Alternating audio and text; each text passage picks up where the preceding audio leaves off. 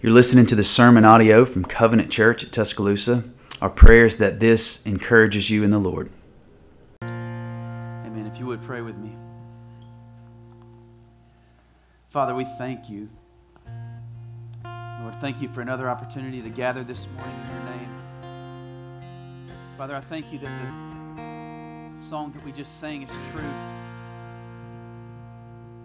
One particular line keeps running through my mind is the night has been won. Darkness defeated, death conquered, sin paid for.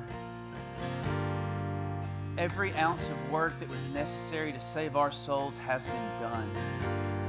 And so, Lord, today we rejoice in the great salvation that you have freely given through your Son, Jesus Christ. And Lord, I pray this morning that the redeemed in this place would say so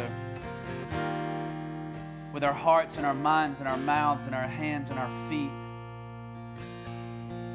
God, that you would be glorified through the praise and the offering that we bring to you. We know that the only way that we could please you is through Christ in us.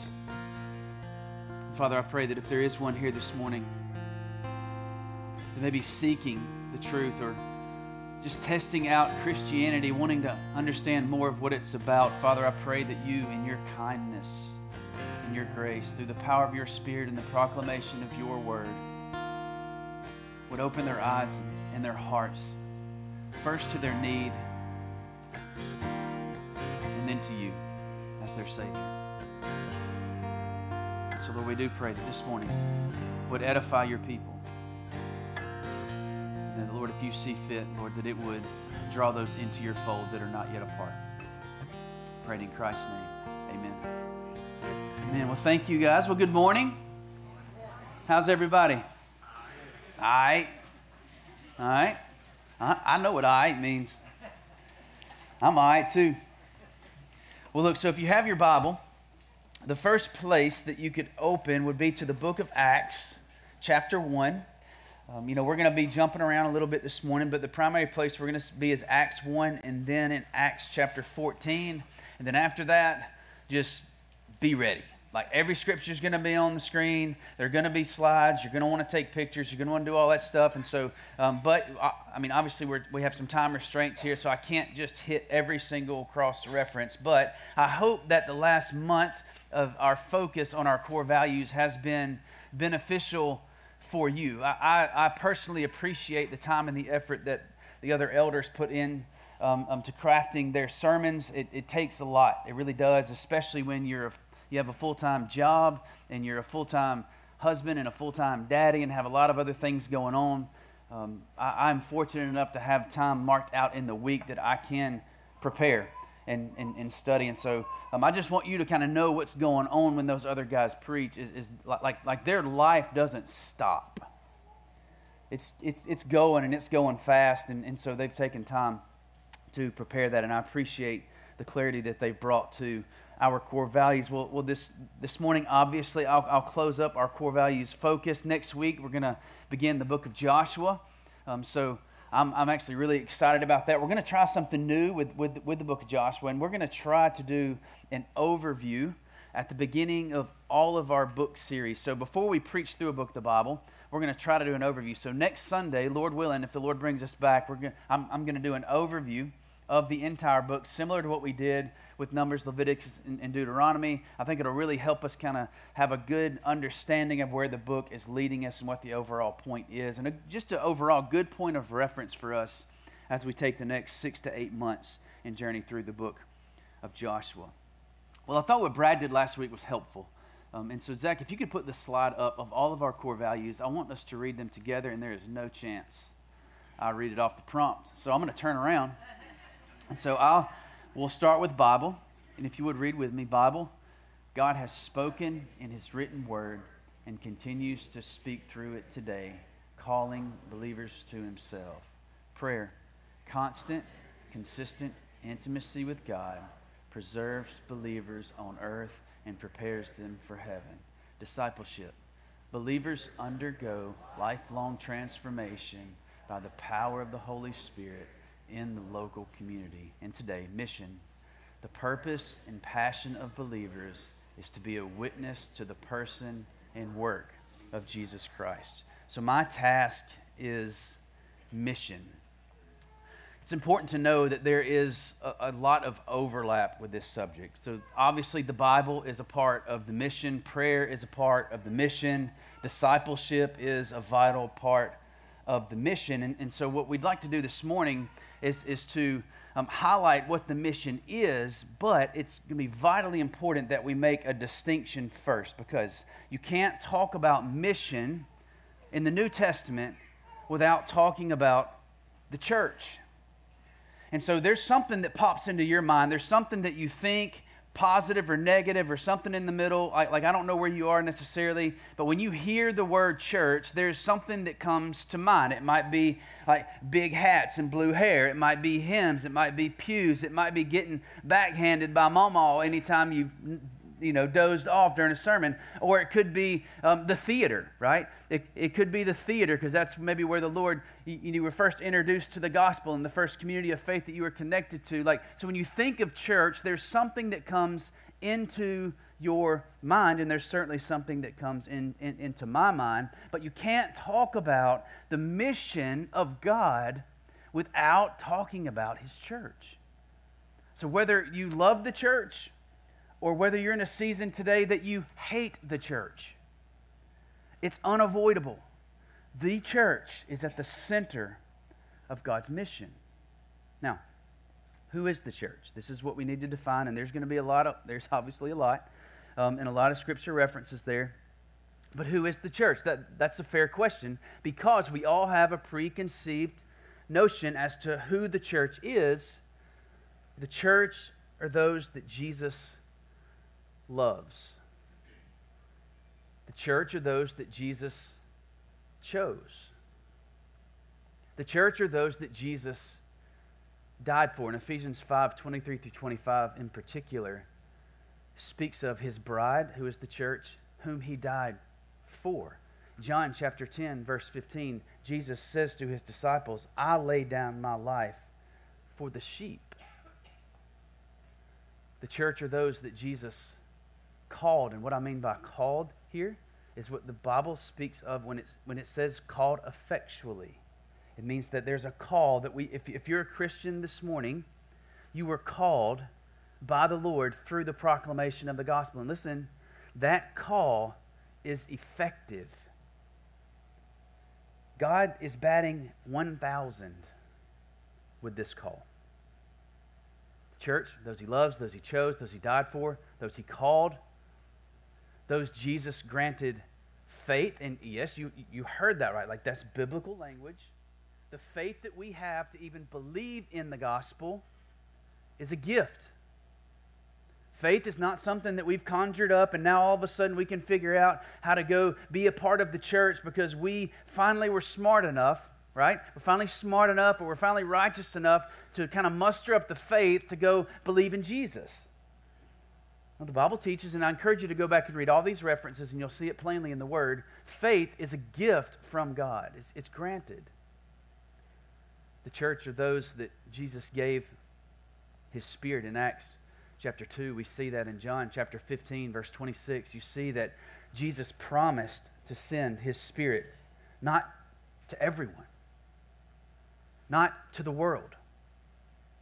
He sent his Spirit to his, his church, his people those he died for, those he loves, those he chose, those he called, those he gave faith. The church are those that Jesus intercedes for. And, and if, if you're not familiar with the word intercedes, it means that he, he stands between us and the holy God. And he intercedes. He's our intercessor. He, he's the go between. He's the bridge to get the sinner to the holy. And he still stands. That's not a one time transaction when you believe the gospel. Like right now, today, when we pray to the Lord, whenever we uh, think of the Lord and want to worship the Lord, he stands today, if you're a Christian and a part of the church, as your intercessor. It's a constant work that he's doing. And the church are those that Jesus will finally save. It can be confusing as a Christian to think of our salvation, even though I, I just prayed, I prayed, if you noticed, that all the work necessary for us to be saved has been done. Amen? But do you feel saved?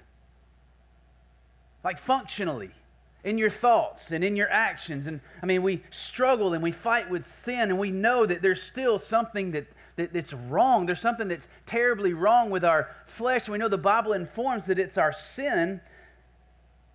And so we don't feel saved, even though, even though we know all the work has been done. And what I mean by finally saved, and what Scripture's speaking of, is what's called glorification, in that Christ will bring us safely home. But we won't finally be saved until we see him face to face and we are like him. But that's coming. And again, all the work necessary for that to happen has happened. But it's no secret that we struggle through this life. We fight our own sin, we fight the sin of others, and we know this world is broken and fractured, and, and this isn't heaven. I mean, we don't, that's not a news flash. This isn't heaven. We are awaiting a final salvation. So, so th- this isn't even comprehensive. Christ Church is more than this. But, but if you notice that I didn't mention anything in answering the question of who is the church about what the church does. Did you notice that? This is all the work of God.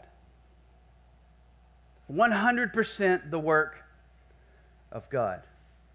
Why does that matter? Because when you're talking about mission, and, and we now understand that the church is at the center of, of the mission of God, if, if we think the church and the mission are the same thing, then we misunderstand maybe the gospel, but certainly the function of the church.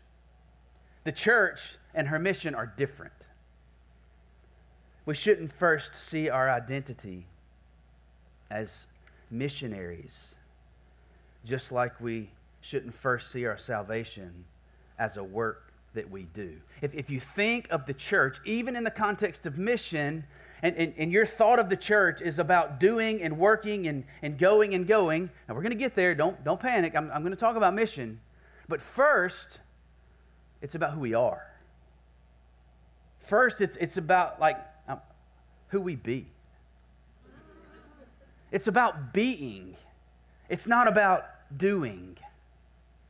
We've talked about these gospel patterns over the years, and, and I, I, can't let us forget. Like, even on a subject like mission, and we come in here with, I'm ready to roll. I hope you're ready to roll because I'm ready to roll. Like, like just all fired up, kind of pep rally. Everybody's about to run out and bust through the sign, and, uh, you know, under the Friday night lights, and you're excited. But look, that, like, that work and that energy and that motivation is because of it's not to get or to maintain. It, it's because of the fact that Jesus loves us. He chose us. He died for us. He called us. He gave us the faith that we have. He gave us His Spirit. He intercedes, and that Jesus Himself will finally and faithfully and powerfully bring us home to salvation. The word church, ecclesia, it's how it's used in Scripture, it's the Greek word it means this listen, gathering.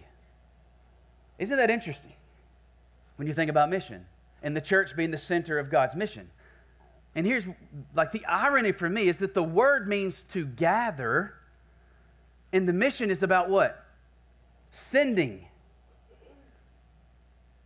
There's a little conflict, but it's not really. It's not. Because first we have to know and understand who we are. Our fundamental identity as the church is not as those who are sent out into the world with a mission, but as those who are called out from darkness into his marvelous light. In 1 Peter chapter 2, verse 9, speaking of the church. And, and by the way, the church is global and local. This is local. But you are a chosen race, a royal priesthood, a holy nation, a people for his own possession, that you may proclaim the excellencies of him who called you out of darkness into his marvelous light. This is a wonderful verse to memorize because I think it encapsulates the being and the doing. All of this reality of being chosen race, royal priesthood, holy nation, a people for his, oh, that's beautiful, his own possession the mission that you may proclaim the excellencies of him who called you out of darkness into his marvelous light. First and foremost, when you think mission, when you think church, we are those who have been called out of darkness into his marvelous light. Brothers and sisters, the essential work of mission, of the Great Commission, of God's mission, is the sending of his Son, Jesus Christ. That is the essential work, is the sending of Jesus. And, and I, I can't let us forget this. And so, as, as we move forward together, and we work together and we serve together and we're on mission together and missionaries are sent out from here. And like we're all like a part of that. We, we, we got to know and understand like what this comes out of and it comes out of who we be. What christ has already declared over us through his work. But there is work to do. So, so what is the mission? That's who the church is. What is the mission? In acts chapter 1 verses 6 through 8 Acts chapter 1, verses 6 through 8. This is Luke's account of the giving of the Great Commission. Jesus has died, he's been buried, he's resurrected, he's been on the earth for about 40 days in this glorified state. And this is the last thing that he tells his disciples. He says in, in verse 6 So when they had come together, the disciples, they asked him, and look, after all they've seen, they're still worried about the end times when you coming back? When's the kingdom going to be established? Remember, they're Jewish. They're Jewish, and so because they're Jewish, they expected the Messiah to come and establish an earthly kingdom. And even after all they'd seen from Christ, I mean, think of the miracles, think of the teaching, think of the, the death, the burial, the resurrection. Now they've seen him in this glorified state. They still want to know will you at this time restore the kingdom to Israel? And to be clear, they mean earthly. And he said to them, It is not for you to know times or seasons. Somebody needs to hear that this morning. It is not for you to know times or seasons that the Father has fixed by his own authority. Verse 8, here we go. But you will receive power when the Holy Spirit has come upon you. And, and what will that power be for? Because think of this context. The disciples are thinking of earthly power, earthly kingdom, material possessions, and conquering lands, and being the leaders, and being the rulers, and everybody being subservient to them. It's not what that power is about at all. It's not what the mission of God is about. But you will receive power when the Holy Spirit has come upon you. And here it is you will be my witnesses in Jerusalem and in all Judea and Samaria and to the ends of the earth. The church are made up of those who have trusted in the work of Jesus Christ. Every single person that has trusted Jesus Christ is a part of his church. Now listen, every single person that is a part of his church is responsible for this. All right, listen you, will notice this real fast. And I'm, I'm, y'all know I hadn't preached in almost a month. So I'm, I'm trying to pace myself. I got a little energy, but I love the church. I, like, like God's called me and broken my heart for the local church, and I, I love the local church. And what I sense and see God doing among this local church, it, it really, really excites me. But we, what you'll notice in the New Testament is there is no category for a Christian that's on the sidelines. There's just no category. There's not a category for the Christian that just says, well, I mean, like my gift's just sort of being here.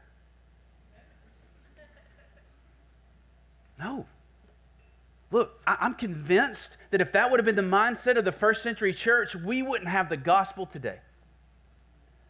But it was men and it was women and it was families that wholeheartedly believed that the reason that they had blood in their veins and breath in their lungs was for this they might be good at different things and they all have different jobs, and it doesn't mean they're all going to be pastors or missionaries that are sent out to other places. But every single Christian, every single Christian in every single age, like, this is why we're here. That's the point to be his witness. And so the purpose and the passion of the church is to be a witness to the person and the work of Jesus. Listen, every Christian, if you're a Christian this morning, this is a fact. You became a Christian because someone witnessed to you Jesus. That's how it happened. That's how it happens. Now, sure, there are there probably some stories where there's dream. Yeah, yeah. Hey, look, the Lord's free. He's the only free being. He's free to do what he wants to do, how he wants to do it. But generally speaking, this is how he functions. This is how people are added to the fold is through a witness. Every Christian becomes a Christian because someone witnessed, and every Christian's responsibility is to be a witness of Jesus and about Jesus. Now, the book of Acts is the inspired history of the whole mission of the church. It's how we got started. So you could go to almost any chapter in Acts to gain some insight into the mission of the church. But Acts 14, I think, is especially instructive. So turn a few pages over to your right. And I want to give you a little context here, and I want you to go back and read it in your free time. And some of you are like, what's that? Okay, if you don't, make time, all right? Make time. But Acts 14, the, the context is Paul and Barnabas are at Iconium, and, and the gospel's advancing. They're doing what God called them to do. They are being witnesses. But here's the deal it, it didn't bring, like, um, you know, rainbows and lollipops. It brought hatred and stones because people wanted them dead. And right before this section in chapter 14, we're going to pick up in verses 21 through 23, I believe. In verse 19, after Paul is preaching the gospel, being a witness, persuaded the crowds, they, they stoned Paul and dragged him out of the city, supposing that he was dead. Verse 20, but when his disciples gathered about him, he rose up and entered the city. And on the next day, he went on with Barnabas to Derbe. So I, I just give you a little bit of context. Again, this isn't like, hey, let's go to the, to the big Christian conference where there's wonderful coffee and vendors. Nothing wrong with that, but that's not what's happening. This dude's just been beat to a pulp, left for dead for preaching the gospel. Could have thrown in the towel, but he didn't. In 21, 21 through 23. Again, we're answering the question like, what is the mission? When they had preached the gospel to that city, all right, if you underline or highlight, they, they're doing it. Now, now, now, don't think it was three points in a sermon, you know, three points in a poem, or you know, he had slides. No, that's not what's happening. He, he is testifying to the goodness of Jesus. Every Christian in every age is responsible to testify to the good news of Jesus. This isn't just a Paul thing. When they had preached the gospel to that city and had made many disciples, they returned to Lystra and to Iconium and to Antioch. Verse 22 listen, strengthening the souls of the disciples, encouraging them to continue in the faith, and saying that through many tribulations we must enter the kingdom of God. 23. And when they had appointed elders for them in every church, with prayer and fasting, they committed them to the Lord in whom they had in whom they had believed. I think here we see the primary function of the church in, as it relates to her mission, and then four aspects of the church's mission. First is this the primary function. What is the primary function? The primary function of the church is gospel proclamation. Like, again, the, are there other things? For sure. Does God use different platforms for us to do that? For sure. But if we're going to call ourselves a church, or it's going to be a part of the mission of the church, gospel proclamation might not happen day one, but there is strategy and intent for gospel proclamation to happen. We can't be witnesses of Jesus Christ without gospel proclamation. Doesn't happen. Gospel proclamation, if you saw in verse 21, it leads to new disciples. Again, think of the Great Commission Brandon read, we just read in Acts. Go and make disciples of all nations, teaching them to observe what I commanded you. When there's gospel proclamation, that leads to, and it's, it's the only way you get new disciples, or you could say new converts. Gospel proclamation then leads to what would be obvious discipleship. Look at verses 21, the last part of 21 and 22. After they preached and they made many disciples, they returned to Lystra and Iconium, 22, strengthening the souls of the disciples. There's discipling. What's the, what's the point of discipling? Zach, if you go back to that slide, be awesome. Thank you. New disciples, new converts. Gospel proclamation leads to discipleship. Gospel, now listen, still gospel proclamation. God, we don't bail on gospel proclamation in the process or like the process of discipleship. Gospel proclamation is something, if you're a Christian, you will always need. You will always need to be reminded. You will always need your soul fed with the gospel. We don't ever graduate from the gospel, ever. And we learn deeper things about the gospel, but it's always about the gospel because that's the only way there are new converts. That's the only way true discipleship happens. And it also is the way that we are led to perseverance. If you notice that in verse 22, their souls are being strengthened, they're being encouraged to continue. Where does that come from? How does that happen? The proclamation of the gospel. Gospel proclamation leads to new, strong churches. Our goal, our goal, which means everybody, all of us, together,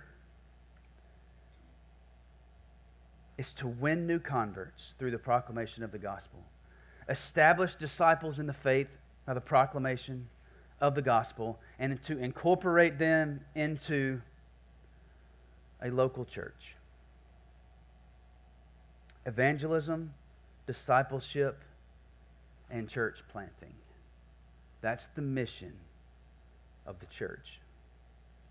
It's what the church in Acts sent every person out to do. Those that were sent out from the first century church were sent out to proclaim the gospel so that there are new converts, and then proclaim the gospel in their discipling. And then by proclaiming the gospel, and in that context of proclaiming the gospel, elders and leaders are established, and there's a local church. And that local church, again, remember, regardless of your thoughts about it, scripturally we know the church are those Jesus loves. He died for, He gave the faith to believe, He intercedes for, and those that He will faithfully save. Now, some churches may aim at one of these components more than the other two, but all three should be present in the church's overall mission strategy. You know what one of the most beautiful things is about being a pastor? Is I don't have to come up with a strategy. There are a lot of books.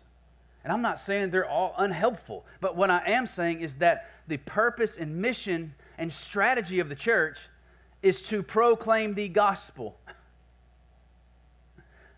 over and over and over and over and over.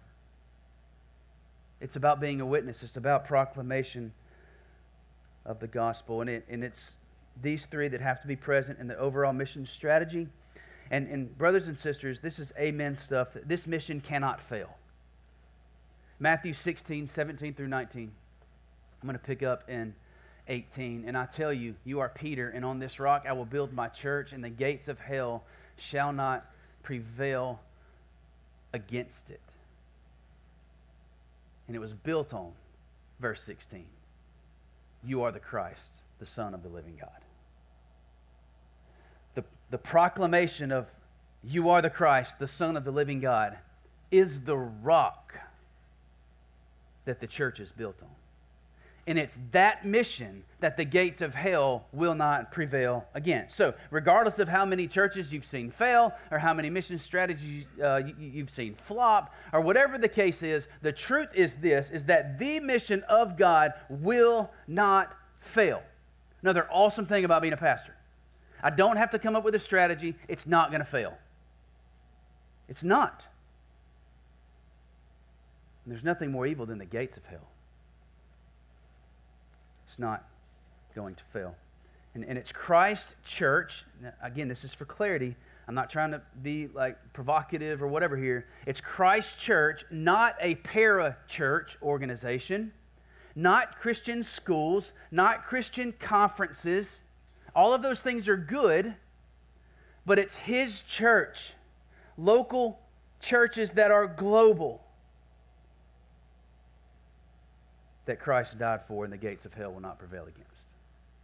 Every Christian has a responsibility to be committed to a local church and its mission.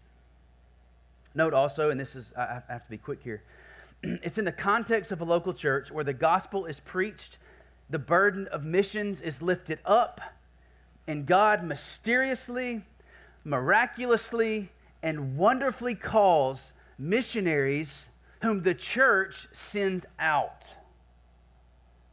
Go back and look at the first few verses of Acts 13. You see Paul and Barnabas in the context of a gospel preaching church where they're praying together and the Holy Spirit prompts their hearts, and Paul and Barnabas are sent out from the local church. That's why I think it's tricky. It's tricky because if, if we think church and we think mission, and church and mission are the same, then missions is actually nothing. But it's in the church where the gospel is proclaimed and discipleship is happening that individuals and families are pricked and, and, and want to go and, and feel the, the Lord calling them, and then they're sent out of the local church. For what purpose? New converts, discipleship, and the strengthening of other local churches. It doesn't matter what continent, that's, that's the mission of the church. And, and so it's absolutely unavoidable in the scriptures that the church, made up of local churches, is at the center of God's redemptive strategy to gather those he intends to save. And so this at this point, you ever see a new car on Facebook Marketplace and go, I'm kind of looking for a new car? You look at it, you maybe say, hey, you know, I'm going to go look, you kick the tires, you look around on the inside. You don't really raise the hood, right? You just know that it's a car. Well, that's where we are at this point in the message. All right? We've kicked the tires. Pretty good car. It is a car. We know what it is now. We know where it came from. We know what its purpose is. How does it work? Well, we're going to raise the hood with this question How is it supposed to work? In Romans 12, 4 through 8. How's the church supposed to work? It says, for, for by the grace given to me, I say, everyone among you, not to think of himself more highly than he ought to think, but to think with sober judgment, each according to the measure of faith that God has assigned. For as in one body we have many members, and the members do not all have the same function, so we, though many, are one body in Christ and individually members one of another. Having gifts that differ according to the grace given to us, let us use them. If prophecy, in proportion to our faith. If service, in our serving. The one who teaches in his teaching, the one who exhorts in his exhortation, the one who contributes in his generosity, the one who leads with zeal, the one who does acts of mercy with cheerfulness. Now, Zach, if you go back to that first slide and we're asking the question, how is it supposed to work? Well, each member, and I'm like, I don't mean member like maybe when you think of church, church member. I mean each member of this body, the body of Christ, each one, everyone among you, each. We have many members. Members do not all have the same function. We are individually members. Do you get the picture? You, you, me, our kids are a gift to this body. You and I have a responsibility to commit. Each member commits. You can see there are other scriptures you could look at, but we can see that each of us have been given gifts by God and we are to use these gifts within the body. And I know the question you have well, like, how do I discover my gifts? A good place to start, and this is just starting, is what do you like? What are you good at? Like, like for some reason, when we think spiritually, we think, well, things I like and things I'm good at don't count because those are somehow unspiritual. No, we believe that God is so sovereign that He made you the way that you are and good at what you're good at And He's so sovereign that geographically He's placed you to be in the seat you're in right now. And what's the point? So that you're His witnesses to a local church. And so that you are about the edification and building up and strengthening of the souls of brothers and sisters in Christ in and through the local church. So, so don't get don't let it be too complicated. However, however, does that mean I only do what I like and I only do what I'm good at? Philippians 2 4 is sort of the banner that flies over what it means to be a Christian. Let each of you look not only to his own interest, but also to the interest of others. So, as you are thinking through how do I serve in and through a local church, this is really the best way to approach it. How can I serve these people with their interest at least as high as my own?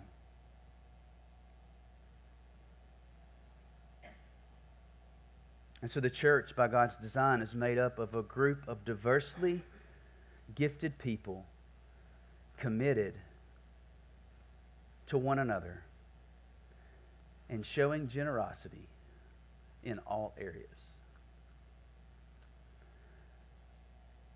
It's taught in the New Testament, but it's more of an expectation than it's even taught, and it's this that God's people should be generous. Well, you would go, why? Well, rehearse the gospel in your mind. You've been saved. Like, like forever. You didn't pay a penny. You have a God who's given out of his wealth to you through the work of his son. And what that produces is generosity. And yeah, yeah, that does mean money, but it's not only money. It's of our resources, of our time. It's a heart that says, I care about your interests as much as I do mine.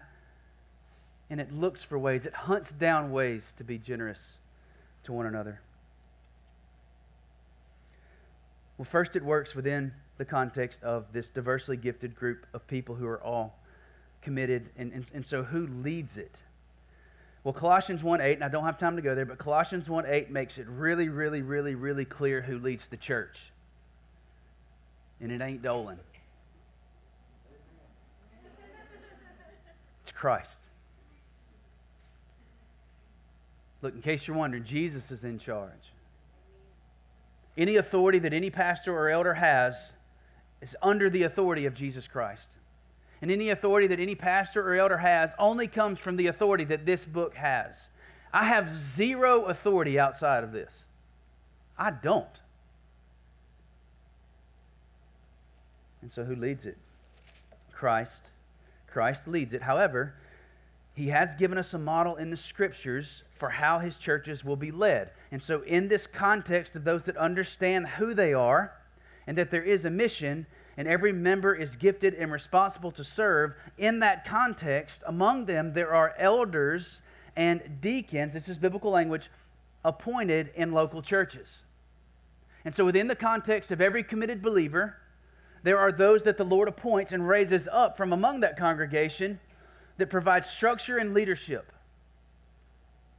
1 Timothy chapter 3 verses 1 through 13. I don't have time to go through it. Jot it down and please read through that. Each member commits, and then God appoints leaders. In 1 Timothy 3, the first part of verse 1, you see if anyone aspires to the office of overseer, sometimes that is elder or pastor. And then down in verse 8 of chapter 3, deacons likewise. And we'll talk about that in just a second. First, elders. The function of elders is governing, which means leading, guiding, or managing, and teaching. Those are the primary functions of pastors and elders. This teaching, note the teaching is not only, it's not limited to public preaching. The requirement is not for the gift of preaching, but for a solid grasp of doctrine and the ability to spot and correct errors and explain biblical truth. Deacons, The English translation deacon, diacon, suggests the notion of service. What's a deacon? And I know some of you have so like probably as many different backgrounds as there are people in this room as far as what a deacon is. Uh, scripturally, a deacon, this is what deacon means servant. It's a servant. It's never not a servant in the scriptures. It's not a board of directors. That's not what a deacon is. It's not an executive committee. It's not what, like a deacon is a servant. And the Bible suggests the notion of service and servanthood, especially to basic necessities of life. The basic task of deacons is benevolent, serving, preparing meals, clothing, as well as ministering through greeting, hospitality, safety, and welcoming. And there are lots of scripture references, not even all the ones I could have put up there, but that's the biblical language of the church and how she functions is through the leadership of elders and also the leadership of deacons. There are qualifications in 1 Timothy 3:13. Now you're probably going to want to take a picture of this because there's a lot of info on it. Nope, next one. These these qualifications, and I can't read them on the back, and I'm just going to let you just look at them and read them for just a second, take a picture, and then I'm going to just address two.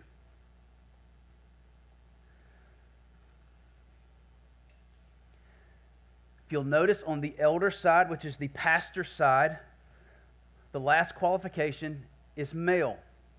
Now, our understanding of what Scripture teaches about the role or office of pastor or elder is that it is always masculine in Scripture.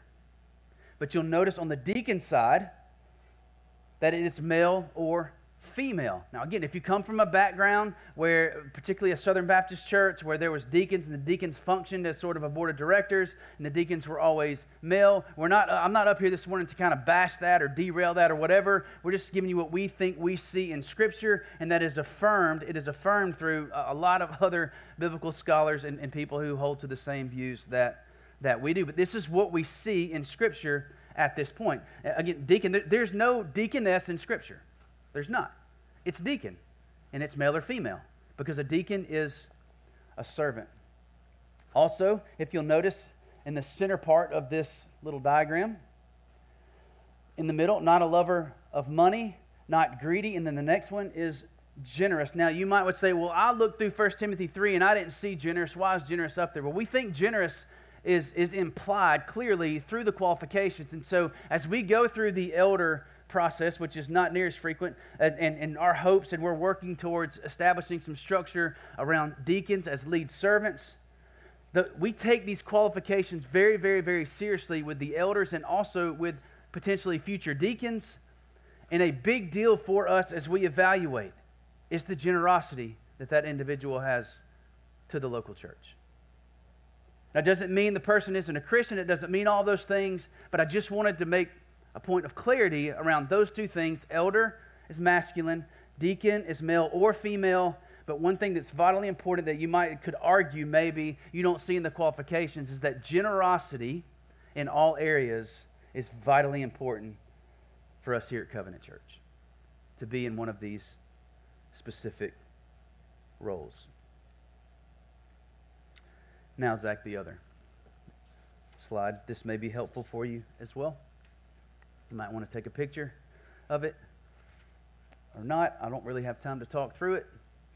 But I had an idea, and my man Zach brought it to life. So there it is. And the other diagram, too. I cannot take credit for that, only the idea, and Zach brought it to life. If Zach wasn't here, I don't know, I would have just had an idea that I had, could do nothing with. so thank you, Zach.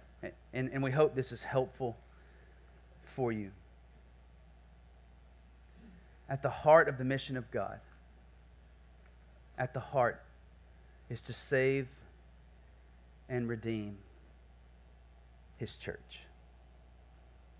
And at the heart of the mission of his church is to be the vessels that proclaim his excellencies to one another and to the world around us. That's why we're here. We're going to serve concessions. We're going to feed teachers. We're going to go feed at the, at the Alabama game days. Like, like, and there's nothing, like, all those things are wonderful, but all of those things are not fundamentally the mission of the church. All of those things are a platform that God has given us to be and do what He's called us to be, His people, to, to do, and that's to proclaim His excellencies. I honestly believe that we are at a major moment in the life of our church. Those of you that have been around a while, you know that that's not something, I don't know that I've ever said that to you guys. Those of you that are new, you're probably like, oh, here we go. Every fall, same spill. Pastor's got this big, you know, he's, he's just dangling the hook out there trying to get more. Like, think what you're going to think. I honestly believe we're at a major moment in the life of our church. And how that impacts you after today? I think the safe answer is greatly. Greatly. Because we need each other. We need each other. We need each other to, to be who we've been called to be. We need to understand that the unity that God has given us through his son Jesus Christ, it is actually it's actually thicker than blood because it came from His blood. And it's through His Spirit. God has positioned us in such a unique place in this community as a unique body of believers. We're not trying to steal church members from other churches. That's not, that's not what we're about.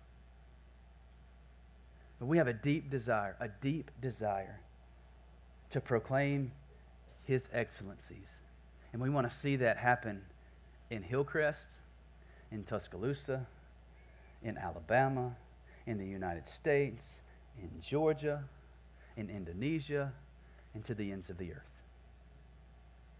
We are wholly committed to the mission that God has put us here for.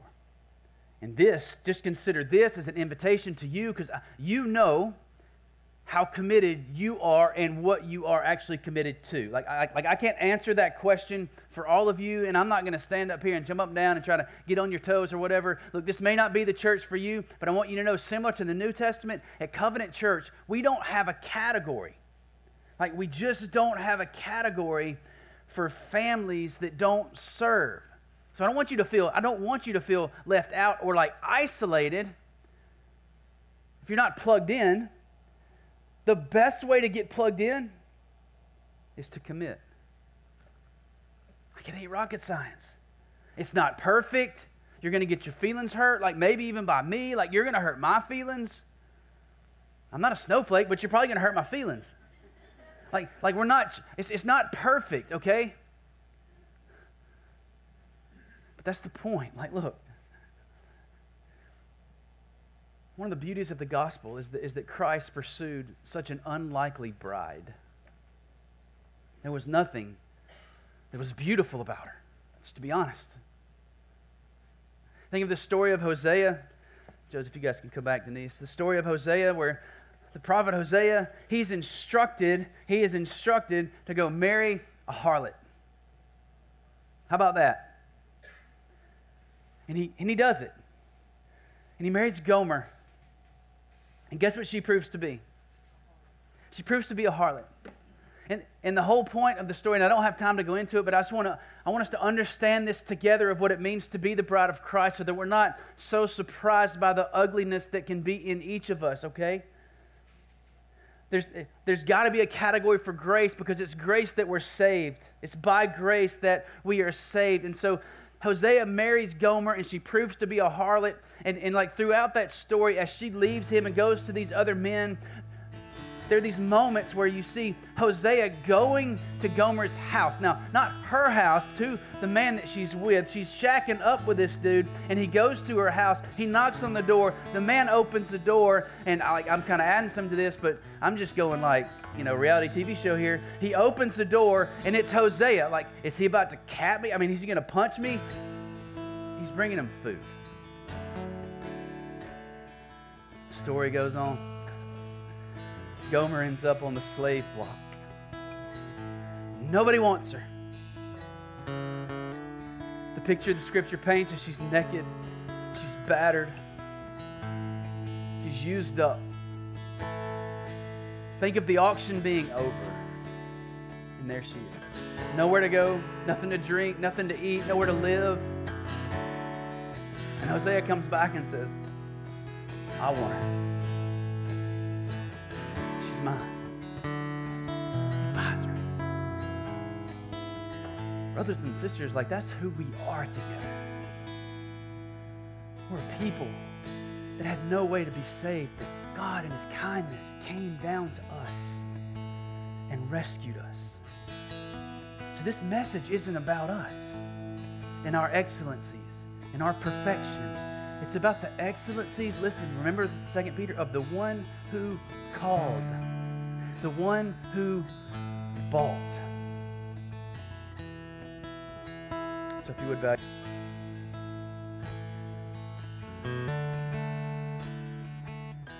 First, before anything, before you think of commitment, before you think of anything, if you're a believer, if you're a Christian this morning, praise God in your heart right now. If you want to do it out loud, do it out like whatever it looks like or feel like whatever expression comes to you, thank him for who you are.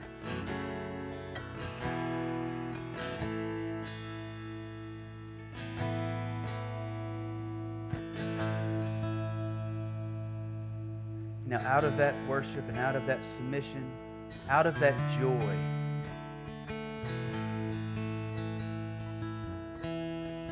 out of that joy, ask Him to give you a passion and a heart for what He's passionate and has a heart for, and that's His church. Father, we love you and we praise you. Pray that you move in our hearts and lives in these final moments. In Jesus' name.